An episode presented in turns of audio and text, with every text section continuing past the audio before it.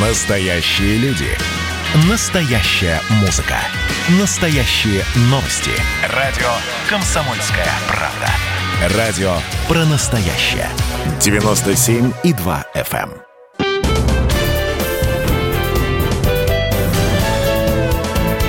Гость в студии. Приветствуем всех, кто слушает радиостанцию «Комсомольская правда» в Москве и других городах вещания. В студии Елена Афонина, спецкор «Комсомольской правды» Александр Коц. Саш, приветствую Добрый тебя. День. Здравствуй.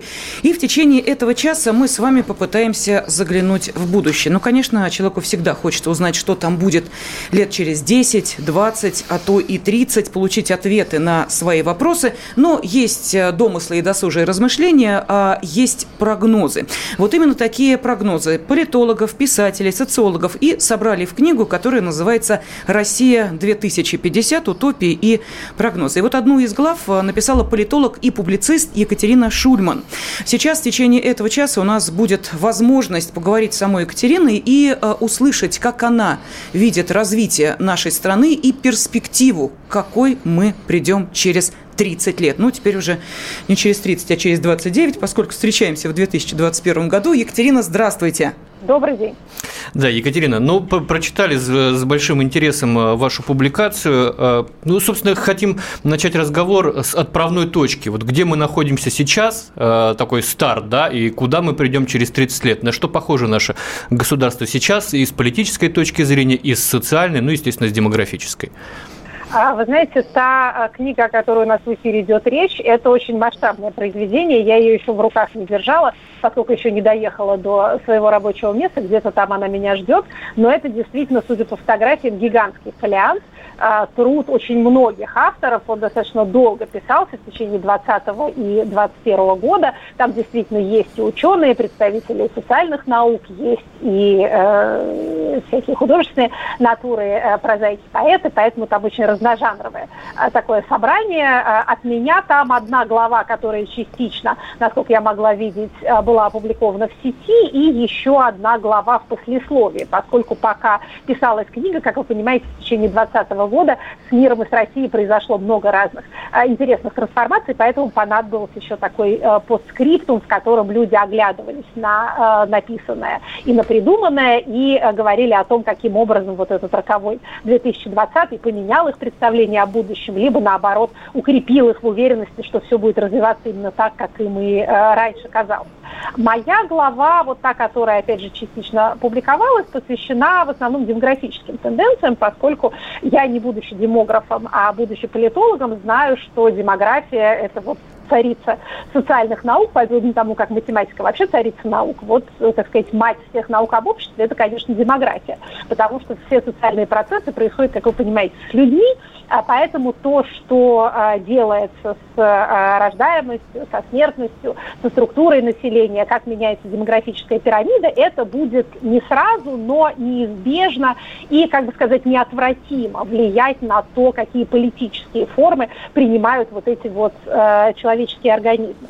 Когда мы э, пытаемся заглянуть аж на 30 лет вперед, то, конечно, все мы понимаем, что э, заниматься вот этой вот торговлей пророчествами это не совсем научно и вообще не очень добросовестно. Честный ответ на вопрос, что будет через 30 лет, состоит в том, что мы не знаем, что будет через 30 лет. Чем мы заняты, чем вообще занимаются э, все наши науки, это рассмотрением тенденций, каких-то вот больших процессов, трендов, что называется, которые видны уже сейчас, и попыткой их продлить в будущее, при этом понимая, мы это всегда должны в голове держать, что никакой социальный процесс не развивается по линейке. Ну, знаете, опять же, возвращаясь к демографии, а мы говорим, снижается рождаемость. Что это значит? Среднее число детей на одну женщину становится меньше. Которые это слышат, довольно часто слышат другое сообщение. Мы вымираем и скоро все вымрем. То есть если было там в среднем два ребенка на женщину, а теперь стало 1,6, значит еще через сколько-то лет будет там 1,2, потом 1, потом меньше единицы, а потом 0. Логично? Логично, но неправильно. Так на самом деле а, не происходит. Ничего по прямой в обществе не развивается, все развивается гораздо более известно. Но из того, что можно сказать с некоторой степенью уверенности, можно сказать следующее. А, мы действительно стареющий социум. У нас растет средний возраст. Опять же, из этого не следует, что мы все скоро состаримся и умрем. Из этого следует, что доля молодых людей в демографической пирамиде невелика и, скажем так, не растет. Хотя вот прямо совсем в ближайшее время у нас молодежи станет несколько побольше, потому что у нас было 10 лет относительно высокой рождаемости, опять же, относительно. Это 2004-2014 год. Вот когда люди, рожденные в это десятилетие, так скажем, десятилетие э, постсоветского благополучия, станут постарше, станут достаточно взрослыми для того, чтобы голосовать, работать, там, жениться, покупать, протестовать, может быть. А у нас чуть-чуть будет, скажем так, заметнее. А это молодежная составляющая, сейчас ее, э, в общем, достаточно мало. Э, наш с вами средний согражданин – это э, человек 40 лет. И это, опять же, если говорить о средних данных, это женщина женщины живут дольше, поэтому вот этот самый стареющий социум – это социум преимущественно женский. С точки зрения политической из этого довольно много можно извлечь разных выводов. Екатерина, давайте этого, пока довольно... секундочку, да. давайте мы пока да. не пошли дальше. Есть э, да. вопрос уже вот по этой части, который вы сказали. Знаете, у, у вас вот в публикации упоминается, что э, сегодняшняя Россия, если мы ну, ставим отправную точку сегодняшнюю, политически не соответствует ее социуму. Вот как это расшифровать можно? Это правда, и это, в общем, довольно часто бывает. Общественные изменения э, происходят, а политические конструкции не меняются, потому что имеющие власть стремятся удерживать власть, поэтому любая политическая система стремится к консервированию. А там, где есть, э, скажем так, свободные выборы, вот эта настройка может происходить мягче и быстрее. То есть можно, например, посредством выборов на низовом уровне, каких-нибудь муниципальных, ну, скажем, обновить состав, да, какую-то свежую кровь, запустить при этом не меняя э, ничего радикально, то есть обходясь без каких-то режимных трансформаций э, революционного типа. Там, где больше держится за существующее положение вещей, опасаясь, что любые послабления повлекут за собой, так сказать, эффект домино, а там это отложенный, так сказать, отложенная сумма необходимых изменений, она накапливается. Как потом это будет реализовано, это уже вопрос. Я не буду тут сейчас, опять же, э, пророчествовать о том, что неизбежно в таком случае именно революционные изменения, но, что называется, держать в голове э, эту зависимость не бесполезно. А чем нынешняя э, политическая конструкция не соответствует, э, так сказать, запросу? Насколько мы можем понять по э, социологическим данным, наши с вами сограждане хотели бы гораздо более, ну, скажем так, социально ориентированной внутренней политики, и они гораздо меньше интересуются политикой внешней, чем ею, очевидно, интересуются, скажем так, те, кто принимают решения а наши избиратели проявили бы гораздо более левые симпатии, весьма возможно, если бы был дан э, свободный выбор. Их волнует проблема неравенства, имущественного неравенства в большей степени, чем многие другие проблемы. А, в общем, если бы, что называется, а, политическое поле а, было свободнее, то люди выбирали бы те партии и голосовали бы за тех кандидатов, которые говорят им вот это. А, опять же, вопросы, там, не знаю, э, традиционных ценностей и э, обобщенно понимаемого консерватизма не так сильно тревожат э, душу наших избирателей. Ну и вообще, э, женщины после 40 внешней политикой и войной интересуются, не, опять же, не в такой степени. А вот, кстати, да, э, Екатерина, вопрос. Взгляд. Да, вопрос. Вы э, использовали, э, я не знаю, может быть, это э, действительно ваш термин, может быть, где-то э, он встречался, такое понятие, как русское голосование. Вот что это такое? Такое. Как э, вы э, можете объяснить э, вот именно этот процесс голосования по-русски? Ну, вы знаете, есть общие вещи, которые, что в России, что не в России, характеризуют поведение избирателя. Ну, например, а, молодые люди ходят менее охотно на выборы, чем люди более старшие. Это везде так. Молодые не голосуют. Это большое проклятие а для тех, кто, так сказать, э, стремится к завоеванию симпатии избирателей на выборах, потому что можно иметь там большую популярность, я не знаю, в социальных сетях, миллионы подписчиков в Инстаграме, быть кумиром молодежи, но эта молодежь не придет, не проголосует, не то что за тебя, и не проголосует так, как ты ей посоветуешь. Это вот на на американских выборах, кстати, тоже а, хорошо было видно, когда всякие инстаграм-звезды говорят, а вот теперь идем все, регистрируемся, там, голосуем за демократов или, наоборот, за республиканцев. Все говорят, да, действительно, какая ты молодец, миллион сердечек тебе поставим. И никуда не идут. А молодые ходят на митинги, пожилые ходят на выборы. Чем ниже уровень выборов, тем более пожилой избиратель на них приходит. Это тоже э, универсальное явление, и к нам оно абсолютно относится. Далее, а, значит, ну, у нас вот такое есть отличие. А у нас а, менее охотно голосуют более образованные более охотно голосуют то, что называется люди э, малообеспеченные. В остальном мире это несколько иначе.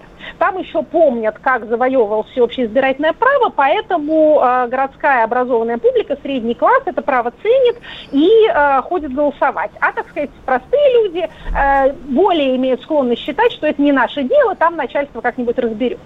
У нас э, люди с образованием чаще преисполняются отвращение к, так сказать, избирательному балагану и некой гражданской пассивности вследствие этого, и говорят, что мы в этом не участвуем, а мы вообще, значит, тонкие души непонятые, э, как это называется, тонкой душевной запрещенной в РФ организации мы люди, поэтому мы не пойдем. А вот, так сказать, э, граждане с более низким уровнем доходов, они по, то ли по старой привычке советской, то ли по э, что это их, их обязанность, или, может, праздник такой, э, тоже в воскресенье сходить э, на избирательный участок, они скорее ходят. Это вот наша, э, это наша особенность. В общем, я думаю, что она следует из э, ну, отсутствия политического представительства. То есть люди не видят кого-то, кто был бы им симпатичен, поэтому предпочитают э, вообще, не, э, вообще не ходить. Екатерина, Это вот из того, да, что да, да. специфически российское. Ну и да, еще одна вещь, э, выбор в последний момент. А, выбор в кабинке. Вот человек зашел, шторку задвинул, и, э, значит, вот Какой там портрет понравился? За кого, собственно, да, за кого, собственно, ему голосовать. В странах устойчивых электоральных систем люди более привязаны к определенной партии. Они уже родятся, что называется, в семьях с традициями голосования там за республиканцев. Давайте мы буквально на э, несколько минут прервемся. Э, политолог-публицист Екатерина Шульман с нами сегодня в течение этого часа. Радио «Комсомольская правда». Это самые оперативные новости. Я слушаю радио «Комсомольская правда». И тебе рекомендую.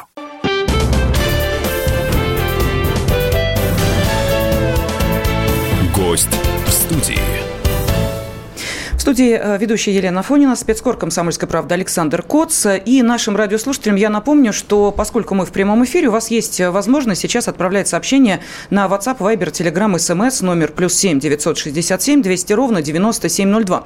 У нас есть общая тема, какой будет Россия через 30 лет. Вот ваши размышления э, можете э, в текстовом формате отправлять на этот номер. Ну и, естественно, наш эксперт, а это сегодня политолог, публицист Екатерина Шульман, отвечает на этот вопрос вопрос. И мы пытаемся разобраться, что же ждет нашу страну через 30 лет, заглянуть вот в такое для многих кажущееся далеким будущее. Екатерина, вот вы э, пишете, что э, в России произошел э, второй демографический переход. Собственно, что это? Ну, там, я не знаю, у меня вот в голове крутится одно слово – депопуляция. Насколько это страшно, насколько страшна урбанизация. Она же, наверное, процесс урбанизации будет продолжаться там в ближайшее время. Что это за переход и как будет сказываться урбанизация на стране в целом? Да, вы совершенно правы. Урбанизация – это ключевой процесс в любых демографических изменениях.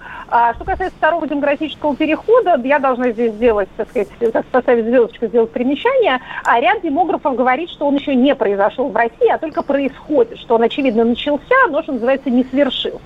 Что такое второй демографический переход? Это целый ряд демографических изменений, а главное из которых это увеличение продолжительности жизни, соответственно, увеличение среднего возраста, а снижение рождаемости, увеличение возраста рождения первого ребенка. То есть люди живут дольше, они дольше остаются социально активными, они позже вступают в брак, позже обзаводятся детьми, этих детей на одну э, женщину фертильного возраста становится меньше. А кроме того, во втором демографическом переходе еще предполагается, ну, скажем, более высокое э, пользование контрацепцией, знание о контрацептивах, соответственно, снижение там, числа абортов, э, это распространение э, всеобщей грамотности, прежде всего, женского образования, которое тоже связано с более поздними э, родами. Что такое депопуляция? Депопуляция – это, вот, так сказать, обезлюдивание. А сказать, что оно нам грозит, в общем, нельзя. Хотя я понимаю, что по демографическим итогам 2020 года и, видимо, по тем итогам, которые будут в 2021, конечно, это звучит э, некоторым издевательством, потому что 2020 год был годом ну, довольно ужасных демографических показателей. Надо сказать, что и без пандемии он был бы началом вот этого десятилетия э, снижения численности, потому что у нас большая э, возрастная страта уходит, люди, рожденные после войны, люди, рожденные в 50-е годы. На смену им приходят люди, рожденные в 90-е, когда была демографическая яма. То есть вот как бы большую страту должна заменить малая.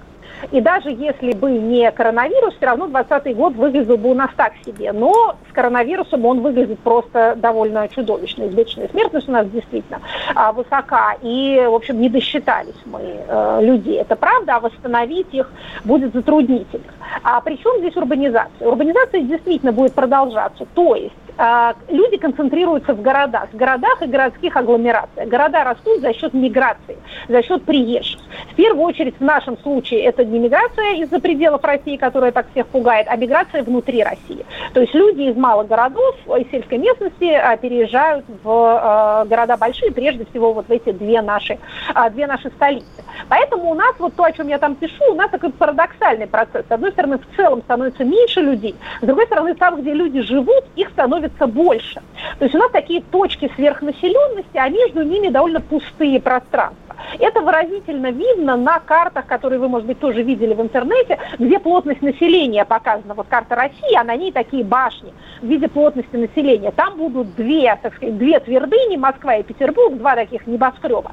И некоторое количество холмиков, их там, ну, 15 у нас городов-миллионников, до 18, если считать, а вместе с агломерациями, там тоже такие вот возвышенности. А между ними довольно пусто, и к востоку от Урала начинается, конечно, довольно пустое пространство. Есть большая дискуссия, в том числе в органах власти, что с этим делать, поощрять ли ну, некую укорененность людей там, где они, э, так сказать, живут, э, чтобы они не перемещались, а либо все-таки принять э, тот факт, что они будут съезжаться в эти самые центры, и, что называется, с этим жить.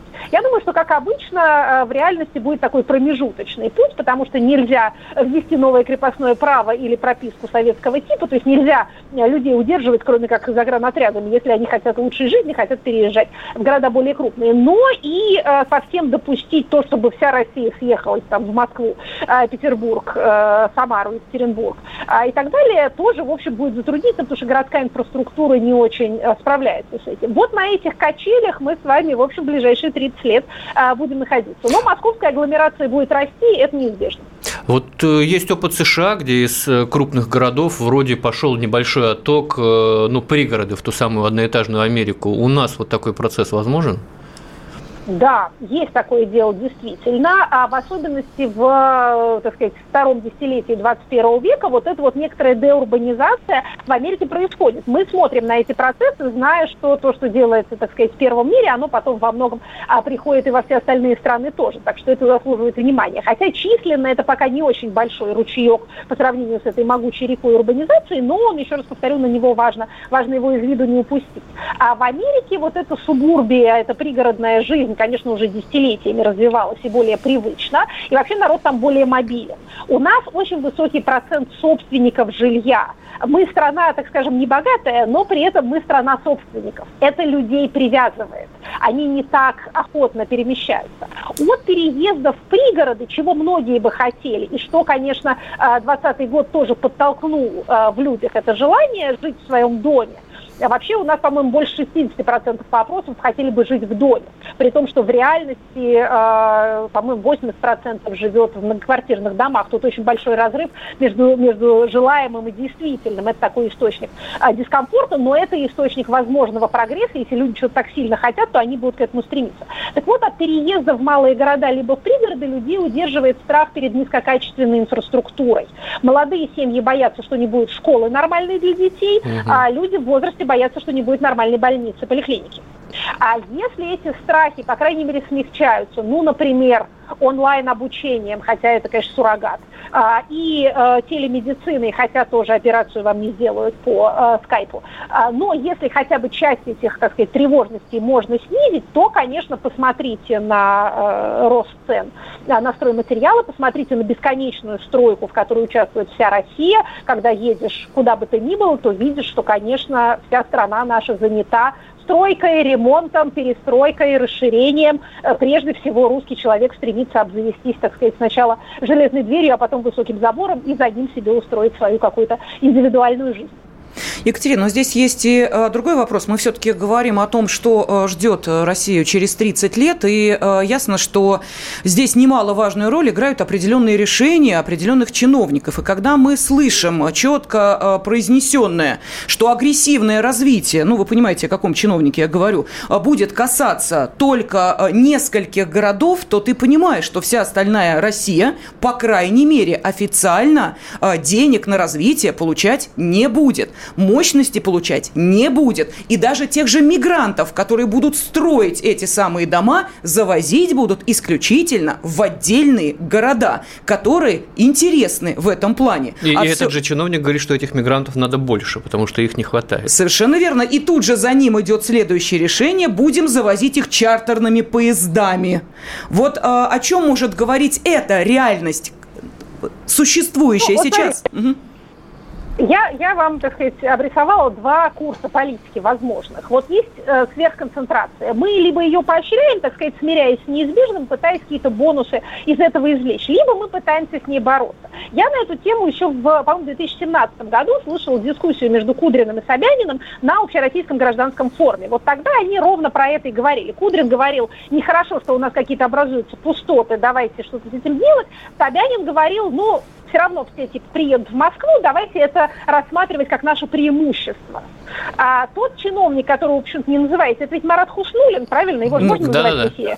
Может, пока я была в отпуске, тут что-нибудь произошло ужасное. А, так вот, это, а, собственно, член той же команды, соответственно, носитель той же идеологии. Если он вице-премьер по строительству и теперь еще куратор, так сказать, одного из э, федеральных округов, то, очевидно, вот этот второй подход, подход «давайте смиримся с неизбежным и, наоборот, будем этим гордиться», э, по крайней мере, пока побеждает. Он, конечно, легче, потому что, понимаете, ну, действительно, люди будут ехать в крупные города туда, где деньги. Почему такая концентрация денег? Этот вопрос как бы остается без ответа, потому что это, конечно, следствие определенной бюджетной финансовой политики. Сначала все деньги собираем в Москву, потом из Москвы их раздаем даем. Об этом вам лучше спросить Наталью Васильевну Зубаревич, она все знает о региональном бюджетировании, но даже и я знаю об этом, тут, в общем, не надо быть профильным специалистом.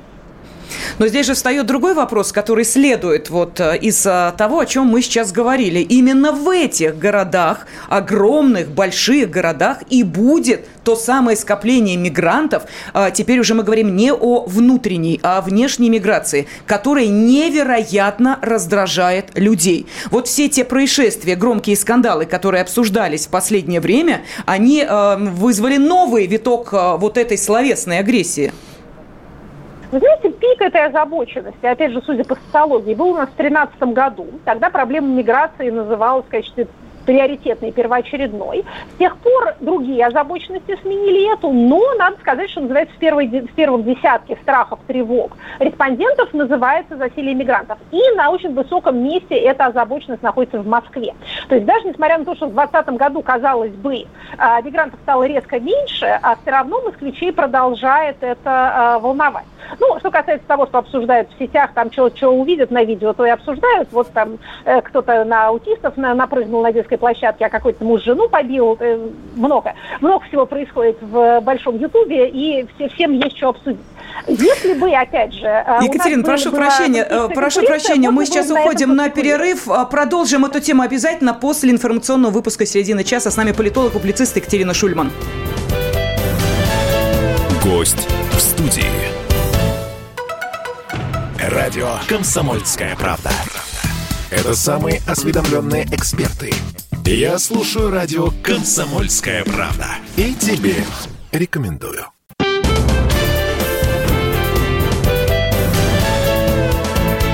Гость в студии.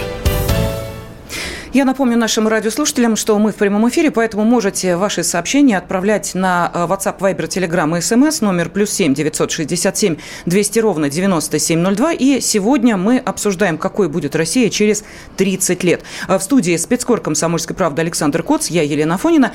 И э, отправную точку для этой темы дала книга, которая вот скоро появится «Россия 2050. Утопии и прогнозы». И в этой книге писатели, социологи, социологи, философы, политологи попытались представить, какой же будет наша страна через 30 лет. И э, довольно э, интересные э, мысли высказаны в одной из глав, которую написала политолог-публицист Екатерина Шульман. И сегодня Екатерина с нами здесь, э, ну, практически в студии, потому что считается, что уже онлайн – это практически реальное присутствие. Да, за прошедшие полтора года мы все к этому привыкли. Да, ну вот мы остановились на э, миграции, миграции трудовой. Да. Э, и опасения-то какие, на самом деле? Вот я озвучу там свои. Э, угу. Я думаю, что человек, который 30 лет назад был в Париже и сейчас он съездит, но он увидит две, две совершенно разные страны. Э, вот есть опасения, опять же, демографические, создание э, районов, гетто, да, в которых будут жить одни мигранты, повышение криминогенной обстановки. Вот при э, нынешней политике привлечения мигрантов, причем, ну, я еще под вот этой трудовой миграцией подразумеваю не цивилизованную работу с приезжими рабочими, а ну, оформление их на правах не людей, которые живут э, в скотских условиях, получают э, в черную низкую зарплату без э, нормального оформления и так далее, и так далее. Вот при такой политике трудовой миграции что нас может ждать через 30 лет? Ну, вы знаете, говорить вам, что ваши опасения – это расизм и ксенофобия, я не буду, потому что часть, так сказать, реальности под этим есть. Что не соответствует реальности? Не соответствует реальности представления о том, что мигранты совершают много преступлений. На этот счет у нас есть статистика МВД, это просто неправда. Люди приезжают работать, они всего боятся, они достаточно бесправны, поэтому э, они менее, наоборот, склонны к криминальному поведению, чем, э, что называется, местные жители. Это первое. Второе. А есть опасения, что приезжие, что называется, перерожают местных а что у них рождаемость выше, у местных ниже, поэтому вот еще через э, там, 30 лет э, Россия станет, опять же, очень грубо выражаясь, менее белой э, и более расово разнообразной. Ну, тут я вам должна сказать, что это практически неизбежно. Вот это вот повышение разнообразия трудно остановимо, кроме как такими жесткими э, антимиграционными мерами, которых наша экономика не потянет. Еще одно опасение, которое вы высказали, то, что людей привозят на положение рабов, это развращает, что называется, всех остальных, самих рабовладельцев. Это препятствует инновациям, потому что зачем нужна новая техника, если можно 10 таджиков завести. А, и это, что называется, вредно для а, местного населения, потому что оно показывает, как можно обращаться с людьми. Если какие-то, что называется, дурные социальные технологии испытываются на бесправных, на приезжих, на людях второго сорта, которые считаются людьми второго сорта, то будьте уверены, через некоторое время они будут применяться и ко всем остальным тоже. Нельзя контейнировать это самое социальное неблагополучие. Тут мы с вами имеем дело частью с объективными вещами, вот этот самый рост разнообразия. Ну вот мир действительно становится более глобальным, противостоять этому тяжело.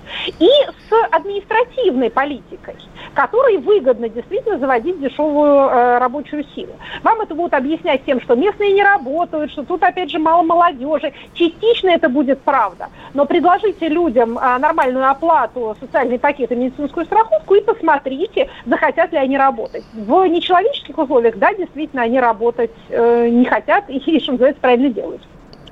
Но здесь есть э, другой вопрос, на него тоже обращал внимание президент. Давайте вспомним, что он говорил э, про э, то число детей, которое должно быть в каждом классе.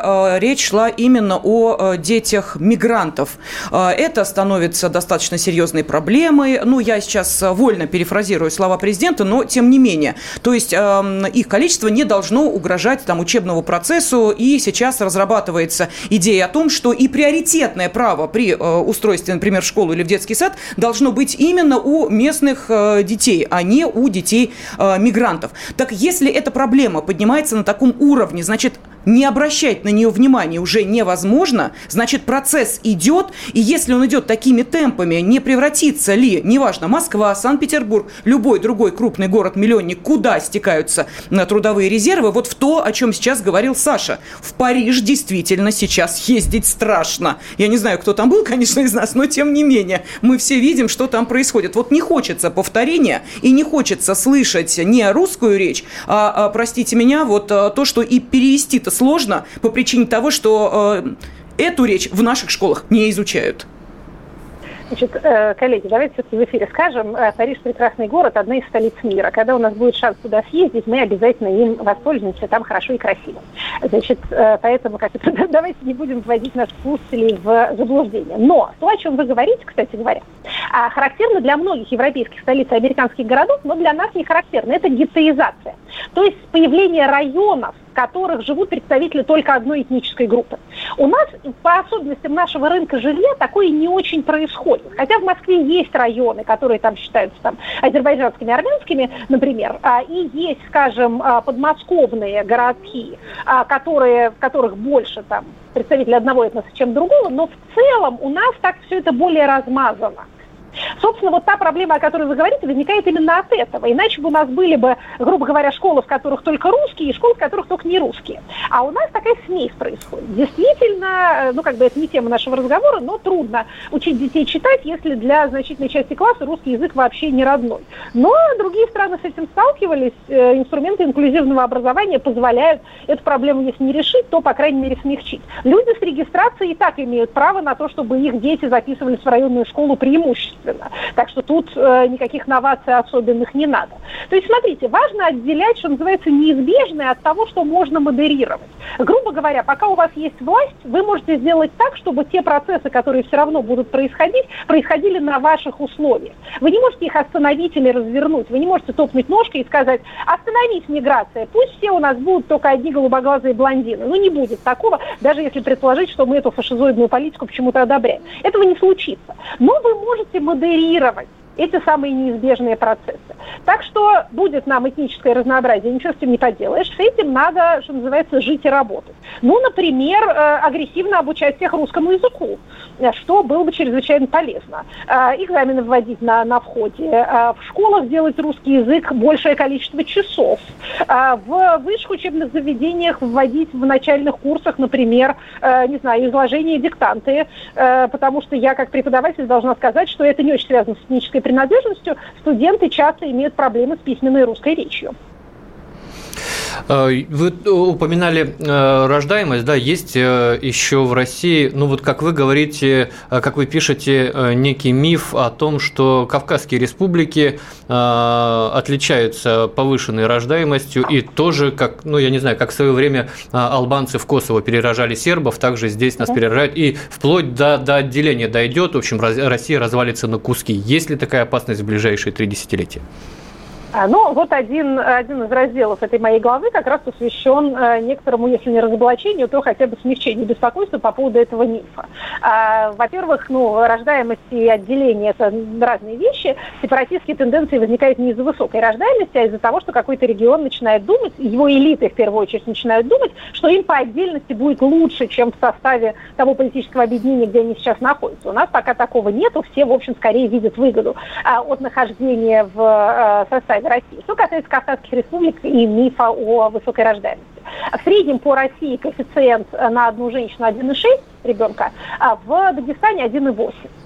То есть есть некоторая разница, но она не принципиальна. Вот те процессы, о которых я говорила, снижение рождаемости, повышение среднего возраста, рост продолжительности жизни, характерен и для Кавказских республик тоже. То есть тут просто, что называется, не надо себя э, этим э, терроризировать. В свое время, в 90-х и в 2000-х годах, э, из Кавказских республик произошло выдавливание русского населения. Давайте об этом тоже не забывать. И это происходило не демографическими способами, это происходило способами, скажем так, военно-политическими. Люди просто уехали. Они там не перестали рожать кого бы то ни было, не состарились, не умерли, они уехали. Поэтому э, наши республики Северного Кавказа сейчас гораздо более этнически гомогенны, чем это было, например, при советской власти. Ну вот город Грозный хороший пример, кто знает статистику, тот знает, какие тут произошли э, радикальные изменения. Поэтому тут, э, может быть, в эту сторону лучше смотреть, чем печалиться о том, что кавказские женщины э, рожают как-то чаще э, и интенсивнее, чем русские. Еще вы упомянули о том, что э, за, в, восточнее Урала, ну, вот таких агломераций крупных не будет. Мне, мне сразу стало больно, я коренной дальневосточник. А, и, и есть еще один такой а, миф, такие опасения о китайской экспансии. Вот все-таки что, что будет с Дальним Востоком в ближайшие 30 лет и насколько ему грозит поглощение нашими соседями?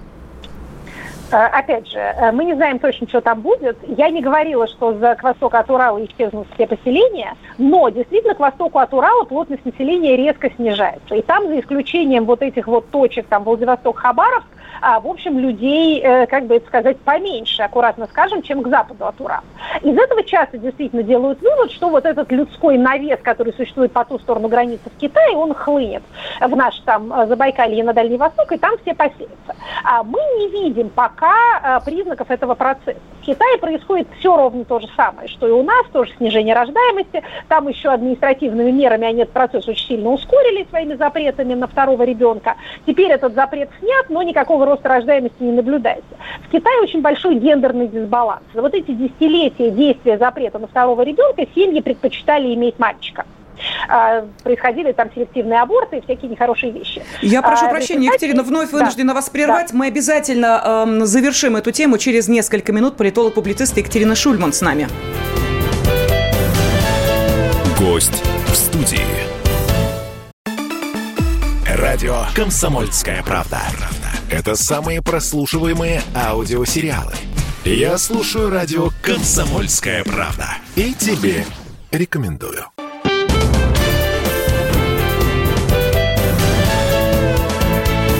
Гость в студии.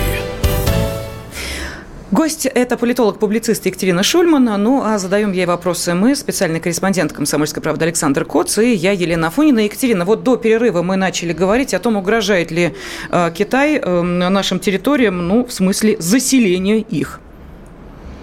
А, я понимаю, почему эти страхи э, происходят откуда. То есть, с одной стороны, много пустоты, с другой стороны, очень много народа. Как бы естественно, что, так сказать, вода, э, как вода, вот эта вот людская масса должна переместиться туда, где для нее есть пространство. Но в Китае происходит урбанизация, так же, как во всех остальных местах. Люди съезжаются в города.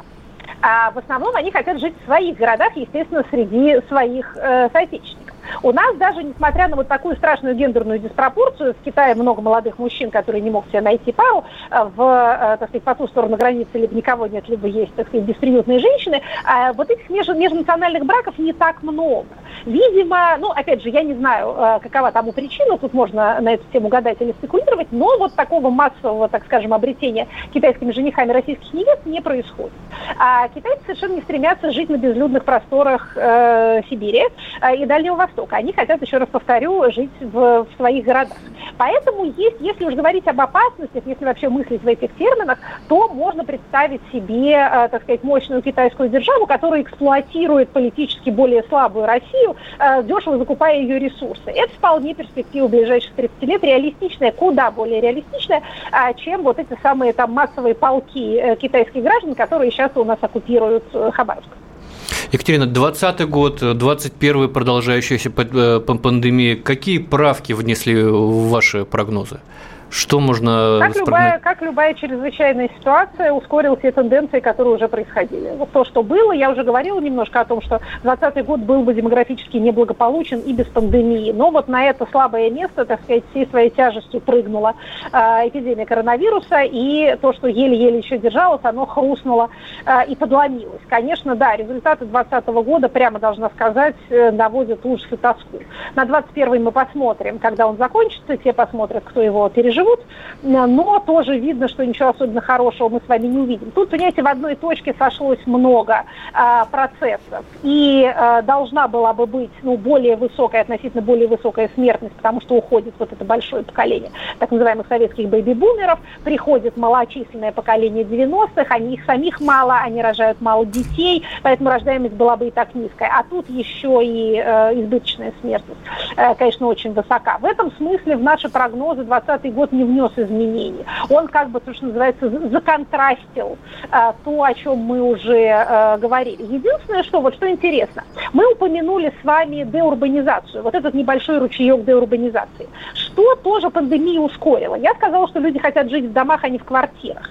А карантины и вообще вот эта опасность заражения сделала городскую жизнь менее комфортной. Одновременно, что называется, на стероидах стала развиваться индустрия доставки и онлайна теперь жить в отдалении от большого города как бы не так страшно. И появился соблазн у тех, кто может себе это позволить, жить в пригороде, либо там в небольшом городе, скажем, вот этой огромной московской агломерации, обобщенно понимаемой за пределами Московской области, а работать в Москве. То есть тратить как в Калуге, зарплату получать как в Москве, э, пользоваться э, доставкой и, в общем, жить таким образом гораздо более счастливо. Поэтому вот этот процесс некоторого утекания людей, опять же, те, кто может себе это позволить, это не так много народу, э, за пределы больших городов, он 2020 годом был э, ускорен. Также люди вообще переосмыслили свое жилье. Из-за того, что они вынуждены там не только спать, как раньше, но и работать, и учиться, и есть, э, и готовить эту еду, э, они по-иному посмотрели на свое жилище. Это тоже не 2020 год принес, потому что онлайн-работа, она появилась, как вы понимаете, не, не год назад. Но, э, опять же, вот эта чрезвычайность, она ускоряет. Она как такая, такой, знаете, бустер, э, который делает то, что шло медленно, постепенно, таким очень стремительным. Ну и вы сказали, если кто переживет, то есть вот эту такую э, нотку фатализма внесли вы в наш разговор, а я шагну чуть ну, дальше. А, да. а, а скажите, вообще вот э, э, этот год, э, он сильно повлиял на устойчивость э, политической системы России? Ну, понятно, что много непопулярных решений, много ограничений, много недовольных людей. Насколько вообще э, нынешняя политическая система живучая там, на ближайшую перспективу, вот, о которой мы говорим? Знаете, с одной стороны, нельзя недооценивать степень неустойчивости. Она у нас, как известно, гибридная, она адаптивная, она может отползти назад, где нужно, она может поменяться, предложить людям какие-то там новую, новую вывеску э, для того, чтобы они на это отвлеклись. С другой стороны, существует, конечно, и накопленный эффект усталости, и накопленный эффект от того, что вы называете непопулярными мерами. 20 год еще как-то проскочили, в 21-м произошло для меня, как для политолога, в общем, довольно значимое событие, а именно столкновение машины власти со своей базой ни с либералами, ни с какими-то там э, европейски ориентированными горожанами, ни с хипстерами, а с ядерным, то, что называется, электоратом, с людьми, которые всегда были лояльны, либо пассивны, и которые стали довольно активно себя проявлять, причем, так сказать, э, протестно проявлять себя, когда их начали э, призывать вакцинироваться. Это интересная история. Предыдущий такой случай был, пожалуй, в 2018 году, когда произошло очень непопулярное повышение пенсионного возраста. До этого еще предыдущий случай был в 2004 году, монетизация льгот. Вот такие наши рэперные точки, именно вот что называется столкновение с, э, не с теми, кто обычно протестует, а с теми, кто обычно бывает лоялен. Какие это будет иметь политические последствия, мы посмотрим. Ближайшие десятилетия, 20-е годы, это годы смены поколений. То есть неизбежно вот эта вот большая страта, о которой я говорю, и это не только там люди, которые выходят на пенсию, это люди, которые занимают начальственные посты и на пенсию не выходят, но тоже будут так или иначе, скажем так, снижать свою социальную активность. Им на смену будут приходить новые поколения. Это основной процесс 20-х годов. Он повлечет за собой политические изменения. Дело власти, как я бы это видела, а, сделать так, чтобы эти изменения были по возможности плавными что называется, опять же, чтобы неизбежное происходило на их условиях. Если просто делать вид, что ничего не происходит и время остановилось, эти изменения могут произойти, что называется, в иных формах. Но произойти они должны, это неизбежно. Часы остановить э, никто не может, да, и времени на миг не остановишь, э, и невозможно его повернуть назад, как в известной песне. Но, э, тем не менее, все-таки вопрос остается, его в том числе задают э, наши радиослушатели. Вот вы тут рассуждаете о том, какой будет Россия через 30 лет, а может быть через 30 лет и не будет ничего. Готов ли мир к большой войне? Вот о чем спрашивают. Слушайте, что же вы напугали-то э, публику свою? Все прям ждут Третью мировую, ждут, не дождутся. А, значит, давайте так скажем. В информационную эпоху все происходит в информационном пространстве, а в том числе и конфликты и столкновения. Вот то, что, кстати, сейчас происходит, это не мною было названо Второй мировой для миллениалов. Чрезвычайная ситуация, общий враг, всеобщая беда, изменение образа жизни, при этом, скажем так, э, аккуратно выразимся, трупов не так много, а впечатлений масса. А по европейской традиции любая такая чрезвычайная ситуация продолжается 4 года. Что Первая мировая, что Вторая мировая. Вот посмотрим, как будет с э, пандемией. Что касается непосредственных военных столкновений, это не моя область. Я тут не буду заниматься, опять же, ни запугиванием, ни, наоборот, успокаиванием а, нашей с вами э, публики. Но современный военный конфликт локален, быстротечен и в значительной степени происходит действительно в информационном пространстве. Каждый одерживает победу в своем телевизоре. При этом нормальных, так сказать, традиционных боестолкновений это не отменяет, как мы видим на примере армяно-азербайджанского конфликта. Кстати, тот же конфликт показал нам, чем, собственно, отличается вот эта вот старорежимная война. Она отличается большими людскими потерями. А, острая фаза конфликта продолжалась несколько дней, и я помню, как президент наш назвал цифру 5 тысяч погибших с двух сторон. 5 тысяч за э, неделю, да, это много. Поэтому, может быть, человечество предпочитает эти самые гибридные формы. А вот эту вот промежуточную войну, которая там происходит, опять же, в компьютере, в телевизоре, в смартфоне, потому что убивать людей в такой, такой массе мы уже, мы как человечество не можем себе позволить. Кстати, помните эти замечательные страхи о том, что Земля будет перенаселена? Теперь нам эксперты Организации Объединенных Наций говорят, что нам надо беспокоиться о депопуляции, а не о перенаселении, что человечество в целом не перейдет порога в 11 миллиардов, что, может быть, и до него-то дело не дойдет. В общем, не того мы боялись, чего надо опасаться. Спасибо. А в, на, на Екатерина, спасибо, вот прошу прощения. Мы заканчиваем наш разговор. Политолог, публицист Хорошо. Екатерина Шульман была в течение этого часа спасибо. нашим гостем. Спасибо. Гость в студии.